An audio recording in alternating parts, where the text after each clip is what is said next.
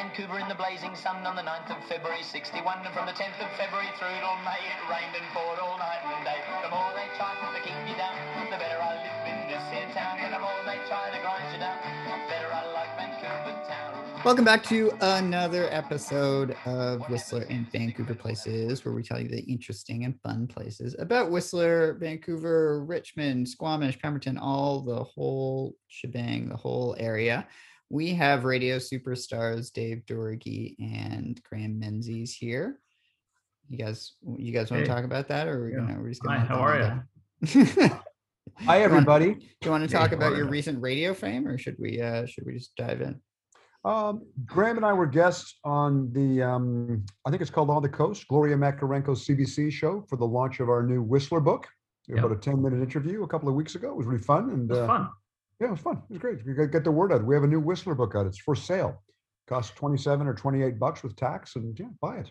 We're You all know, the fun thing, uh, fun thing about doing that is, um, you know, you do it, it's 10 minutes and then you sort of forget about it. And then the next day you bump into somebody that says, Hey, I heard you on the radio the other day. you never know who it's going to be, but it's always, don't you think, Dave? You probably got like three or four people within the Oh, next exactly. 48 Yeah, hours. you know, say, yeah, Hey, yeah. I heard you on the radio the other day. No, it's great. And I think that, that I, I really enjoy CBC. I'm a huge fan of um, anything. I love CBC radio. I'm not a huge fan of TV, but the radio do a great job. I mean, man, Everybody I know says the same thing. Yeah, you know, Peter- Radio, I think, got the lineage of Peter Gzowski and all the, you know, Morningside and As It Happens and even these Stephen Quinn in the mornings and Glory in the afternoon. I mean, it's always interesting. You know, I was, Yeah. I was glad to be on there. Yeah. Yeah, it's fun. Yeah. Now, Graeme, we, and we have a fan that you're going to give a shout out to. Yeah. Deb Colvin. Deb Colvin, who listens to all of our podcasts and who um, went up to Whistler and sent us 35 or 36 pictures of the different places in the book and visited them all. Or Yeah. not all of them, but 35 or 36 of them. Yeah. Yeah, that was great. So thank you, Deb, for doing that. And thanks for letting us know you did that. I know other people do it, but we don't often find out about that, or we find out about it uh, through circuitous, circuitous means. But And we have an upcoming, fun. yeah, we have an upcoming guest. Yeah, okay, tell a bit, tell them a bit about the upcoming guest. Ooh. Don't give the name, but just give the what she had done with the other Teaser. guest. episode for oh, future. yeah, you know, this is hard. It's really hard for me to explain, but she has a business and a podcast which is around. I enjoy it when I'm out running because it's got all kinds of intrigue and mystery and and law breaking. Yeah, I'm really into the law breaking, Yeah, Dave. yeah, yeah. Uh, but it's like the corporate law breaking and it's international law and it's business and it's politics and it's trade and it's commerce and it's the environment and um, her business is, is all around uncovering all these things and it's like the world trade organization and the united nations and diplomacy and all that sort of stuff But what makes her special to us is, Mhm. is well she contacted uh, you s- what, uh, Yeah, a year, a year ago, ago. or more and she said hey dave i uh, i picked up that uh, 111 places book that you guys did uh, on vancouver and i went to all 111 of them she went to all 111. She came to Van, she's from Washington, D.C. And she went, came to Vancouver for a holiday, bought the book, and she said, for a month, my husband and I visited every place. So we're going to get her as a guest, and it's kind of wacky bananas to do that, but it's great. It's, it's absolutely we're, we're in favor of anybody picking up our books It's a and going to all the places. Yeah, that's a challenge, I guess. I guess that now there's 222. She's gonna have to come back and spend a month in Whistler. And We are, I'm, up go- all I've got to the- mail her the. I, I I asked her to be in our podcast, and I told her I'd mail her the uh, the Whistler book, and I I said there's no obligation to go visit all 100. if you want to, yeah. But But speaking of Whistler and the Whistler book spray. Yes. and some bear spray, yeah, that would be handy. Probably less than you need in Vancouver. But uh, speaking of the Whistler book, what are we going to talk about today? What are you going to tell us about? today? Well, it's you know you write the book about Whistler, the region, the the the, the resort municipality, and you want to have some stories about the mountain. Like you could just ignore the mountain itself, but that would be kind of whoa. So we have six or seven stories about the actual, you know, the the company that uh, owns the mountain now, Vail Resorts, that property. We and and one of them is about the difference. When I when I use the word snowcats, does that resonate with you? Did you know what a snowcat is? Yeah, it's like a big cat, like for for it's like a cougar or something. Gro- no, grooming. Yeah. Like a, yeah, I know, um, I know. I'm sorry, I'm messing with You it. it's need like a the Zan- Canadian version of the Rat Pack. well, no, no, it's like a Zamboni. Peter is- Law, Peter Lawford, Sammy Davis No, Jr. no, no, No? No. A Zamboni It's machine the grooves the ice. Snowcats. No, it is the, a It's grooming a machine. grooming machine. that if you were if you were to own a mountain and you were just let the snow fall, it would just all pile up. It'd be chunky. It wouldn't be good. So at nighttime, you have something. It's important for our listeners to know. A snowcat is a um, a piece of like a tractor, but it goes on. It has tracks that allows it to propel itself through the snow.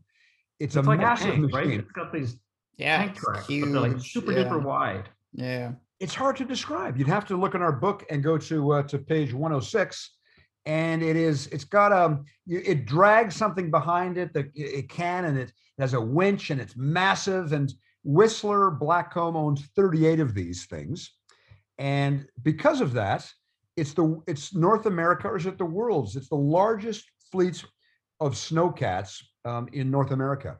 Whi- Whistler Blackcomb has 485 hectares. Does anybody use the term Oh. hectare? I, I Acres have are- a, a vague Yeah. understanding of what a Only hectare when is. hectoring other people. 1,200 acres is, is what the mountain is. Wow. And Wow. so they have 38 of these snowcats, which um, you need to understand is a grooming machine. And you can't do it while people are skiing because they would bounce into the snowcat, you would crush them and kill them. Yeah, and it's not just not a good. good idea. No, not No. ideal for a ski resort to be running No. over your clientele. So the snowcats come out at nighttime, and there's 38 of them. And I just thought that it would be a cool story idea to tell people a bit more about this because every night they they they take them all out in the morning. They park them in one place, and when you're on one of the chairlifts on the green chair, or the red chair, you can see them all parked there. And this is North America's largest fleet of snowcats. And didn't you go for a ride on one once? I did. I there were Graeme and I both worked at Vanoc, and we had one of those silent auctions at an event where you could bid on different experiences, and people had, um, you know, you can come up to my uncle's cabin up at, uh, you know, Fort St. John or something for the weekend, or you know, here's another experience. I'll cook you dinner. But one of them was you could bid on meeting the snowcat operator at Whistler Mountain and spending the night on it, and I did. That's I, cool. uh, I I met her in the parking lot at Whistler. Gosh, I wish I could remember her name. And at nine o'clock, I had to be somewhere. She came down, got me. We walked up to where the snowcat was. We got on board, and for the next eight hours, I was in the little cab with her as we groomed the mountain.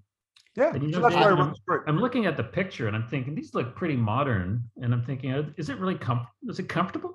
Uh, you know, it had a nice stereo system. You've got a radio. everything? operated with a joystick, but I bet I bet most farming is done like that when you see big John Yeah, Deere tractors. Like it's not. Yeah, yeah. So she was wonderful, and um, she was in charge of the whole thing. And she said, "Yeah, Vanoc, the organizing Olympic committee, called me, and they said, would you mind as an auction prize? Would you uh, be willing to take something, the winner, up for the evening?" And I bid 250 300 dollars, whatever. The money went to the Canadian Olympic Committee, and you know, and then I bought it, and I had this experience. And I, I asked her one question, like I, I didn't know this was this was in 2007 or 2008. You know, I just bought this auction item an Yeah. evening on the mount. You know, she was. I wish I could remember her name. Anyways, if I went through all my old emails, I'd find it. And I asked her. I said, "What kind of people do you hire? Like, I mean, how many snowcat operators do you have?" And she says, "I have between 40 and 50. I've, you know, I have- I have a staff.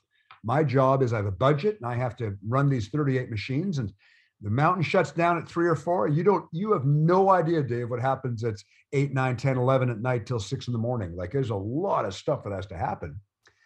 And I said, really, man, this is so interesting. So you're in senior management. Yep. You report to the general manager of the mountain. Yep. And your, your purview is only mountain grooming. It's all I do, Dave. I'm, I'm in charge of all the snow groomers. I go, what do you look for when you hire somebody?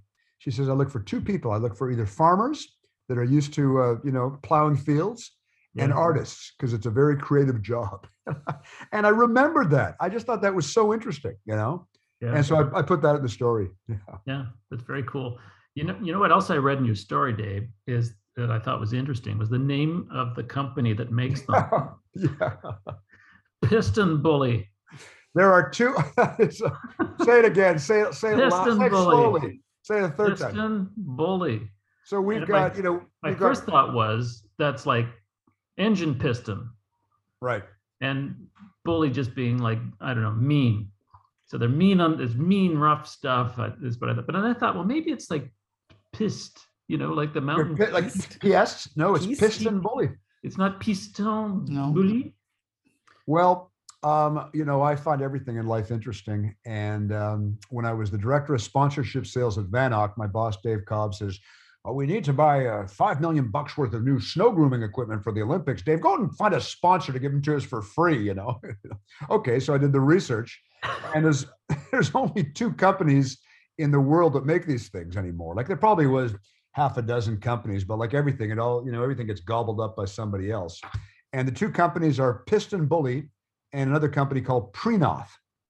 So I Hmm. arranged for meetings with both and tried to get them both to become sponsored sponsors of the Olympics. Yeah. They threw me out of their office so quickly, my, my briefcase almost ignited. I didn't make the guys. Let me get this straight. You want us to give you five million bucks worth of machines for free? Yeah. What do we get in exchange? You get to be the official snow groomer of the Olympics. Well, we already are. You know that. The, check the Yeah. mountain, idiot. They've already they've got nothing but our machines there. no, they they were great. They flew it to Vancouver. We had wonderful meetings. I I learned a whole bunch about that industry, and it, it has two players: PistenBully and Prinoth, and and Whistler Mountain Blackcomb own 38 piston bullies. Ask me what they're worth. How much are they worth, Dave? About half a million bucks each. Holy smokes. Yeah, so you know, Whistler Whistler's bought. I'm guessing that, but I- I, I think somebody told me. I think Whistler spent, you know, 20, 25 million bucks in snow grooming equipment. They got Just on snow grooming 30 or 40 employees that, that do it every night. So I just I just kind of thought, you know, if we're going to do a story about the mountain, I know a little bit about that one, you know, so I'll. I Yeah. write something about it. Yeah. I used to know some of the when I worked at Whistler Blackcomb. I used to know a bunch of the the guys who did, so I got to go up once or twice, and it was fun. And You did too? Yeah, it was good. I yeah, didn't know, like like- you. Oh, I had no idea. Yeah, yeah, I Oh, didn't. I didn't. Oh, you made me Grasshopper, feel bad because I didn't. I didn't put money towards the Vanoc Society. Unfortunately, I just went up with people. But yeah, I just like you just go up, and there was a couple times when you could. There's a couple uh hills, like I think like some of the Black Diamonds that are so steep that they actually have to put them on winch cables. Yeah, exactly. Yeah. Yeah, and they yeah. have to drag them up because it's it's too steep for them to even drive up. And like I remember some of the like you'd be up there and it was like you know six o'clock in the morning and the sun's coming up or whatever, and like it's the mountains and it was pretty crazy. And like you're shattered because you've been out there all night, but it was cool. Like you're saying, like yeah, the, the big stereo systems. These guys just cruise around, like have a great time. Like Oh, that's so cool, Mike. I Yeah, mean, we uh, we record these once every couple of weeks with Mike, and I had no. We just this one we just popped on. I had no idea you'd done it. Like I don't think many. I don't think that um if you did that, there's got to be a lot of insurance and policy regulations that you're not supposed to just have people ride along with you. Like, hey, Mike, want to go for a ride? Like I. yeah, I I legitimately didn't- I bought it and didn't- went through all the channels. You just got to ride along with somebody. I we did. I think we had to we had to move some things occasionally too. So I used to work events at the top of the mountain sometimes, and uh usually we would use they would just run the gondola really late. But sometimes it's just stupid windy in the middle of the night, and they can't run the gondolas anymore. But we still got like you know crates and crates and crates of stuff up there after we've done a big event, and it's got to get down somehow. So we have to ship stuff down in in cats occasionally, and we got to go down a couple times in those. But Um, that's so cool, Mike, that you did that. One of just a, you know, one of the things when we went out with her that night is there's a there's a weather station up in the middle of nowhere in Whistler. And the story would be much better if I remembered where it was. But um, there was a storm the night before, and she said the guy that's up there, he's probably snowed in. So we went up with her cat and kind of drag the snow out from his entrance, you know, in the middle. It's it's a weather station up in the middle of nowhere up in the mountain, you know, and there's a whole bunch of stuff going on from midnight till six in the morning. Oh, yeah. Nothing about. absolutely not. That's no. kind of cool. I like that aspect of the story. Um, and like from my place in Vancouver, I can look up and I can see Cypress Mountain. And yeah. at nighttime, I can see the floodlights See and the you can little lights see going up the and little down. lights right? going up, and you know Yeah, that, you can Yeah, yeah, actually see You know, them from that- your place of that, kids. that the magic is happening at night. And so I, it, I don't know. I'm trying to think of another analogy for that, but it's like you know we all live our lives, have our day, and do our skiing or whatever, and then you go to bed, and then there's this whole other sort of group of people that come out and tidy everything up and fix everything and put it Yeah. all back in order. Yeah, it's a wonderful And so analogy. that when you get up in the morning, everything seems all perfect again, you know. And I just think and that's kind of a neat aspect yeah, of the story. yeah, yeah. No, it- well, that's uh, that's great. Yeah. So on that note, what do you guys have as your final thoughts? Oh, damn it! I forgot all about the final thought. you were I so always it's try because we were make a taking a break note. for a little while. My, How about some um, final trivia? Because I did a little research before the, Ooh. the show. Yeah, okay, this will be Final good. trivia: the guys that uh, that run PistenBully actually can trace their company back to 1893 when they were making wagons, and they went from wagons to like omnibuses, which is a bus. right? And then from there, they got into the uh, the, the snow grooming stuff. But uh, since 1969, I think, which is uh, yeah, when they got into the snowcat business. So it's it's kind of from like a industrial technology evolution sort of thing. It's kind of fun too to look at like the history of vehicles, and just to think, you know, you know, 100 years ago they didn't have snowcats, didn't Yeah. Exist. know? I everything I'll- has sort of happened in winter Olympic sports, uh, winter sports, kind of in the last hundred years. All the Yeah, yeah, technological pretty recent. innovation. Pretty- This Zamboni machines, Zamboni ice And cream. these are like you know Zambonis, yeah. five hundred thousand dollar machines, thirty eight of them. Wow. That's Wow, crazy. See, North- I always North, thought that North America's called- largest fleets. Yeah. incredible. I always called it. I always thought they were called cats, like cat machines, because they were made by the company Cat. Like you know that one that makes like. Yeah. the- Well, you're talking about Caterpillar, which That's is a one. massive, uh, and that is a very um, easy um, assumption to make. I, I think that's logical that they were made by Thought so. Cat, and so they're by, made by same company that makes um, backhoes and makes Yeah. you know, steamrollers and dump to make trucks. sense Yeah, to me. no, no, they're No. called snowcats. I don't know why they're called snowcats. Huh. They are. They're groovy, Okay. baby. And my uh, Mike, you haven't asked me for my final. Thought. Yeah. What's your final thought? my final thought is just you know if you want to bore someone to tears on the chairlift you know and really sound like you're a smart arrogant person just go as you're coming off the green chair look down there and go oh look there's north america's largest fleet of snowcats and uh, you know what they're made by piston bully Prinoth is their only competitor and the person will be so relieved to get off the chair with They'll be all faster than you can imagine. You guys must. You must have been best. That's a friends with great that, final uh, thought, Dave. That's You must have been best friends with that yet. woman too, who uh, after eight hours in a snowcat, just you guys just cruising around. You guys must have been best buddies. She, she, I thought her job was interesting. She said, "What do you do?" And I said, "I'm the director of sponsorship sales." And she had a million good questions for me, and I had a million for her. It was a wonderful experience. Well, on that note, I get, usually I tell you to go to these places and check them out and do the thing, but like Dave said, I don't think you can. The green unless- chair. Look to the left when you're in the green chair. Yeah, yeah, exactly. Yeah, look to your left in the green chair. See all the they're big red machines, right? So go. They're big red yeah. machines, Mike. That's right. Can't really miss them. Google it, see what they say. You're probably never going to get in one, unfortunately. But next time you're up in Whistler, you can thank all the hardworking cat drivers that are driving around at night for all those people who love corduroy, all those people who love corduroy runs in the day. You can thank these. people. Corduroy runs. Good, And good you go. So there's that shout out to the skiers.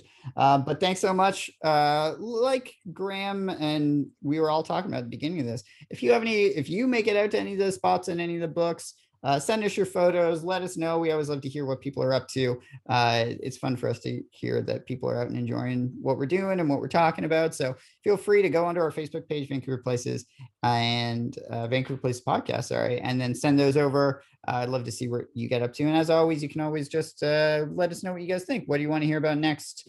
Um, what don't you like to hear about? All that kind of fun stuff. But as I always say, just make sure you come back next week and we'll keep telling you all the fun, interesting places in the whole Vancouver, Whistler area that you must not miss. We will see you next time. I hit Vancouver in the blazing sun on the 9th of February 61 and from the 10th of February through till May it rained and poured all night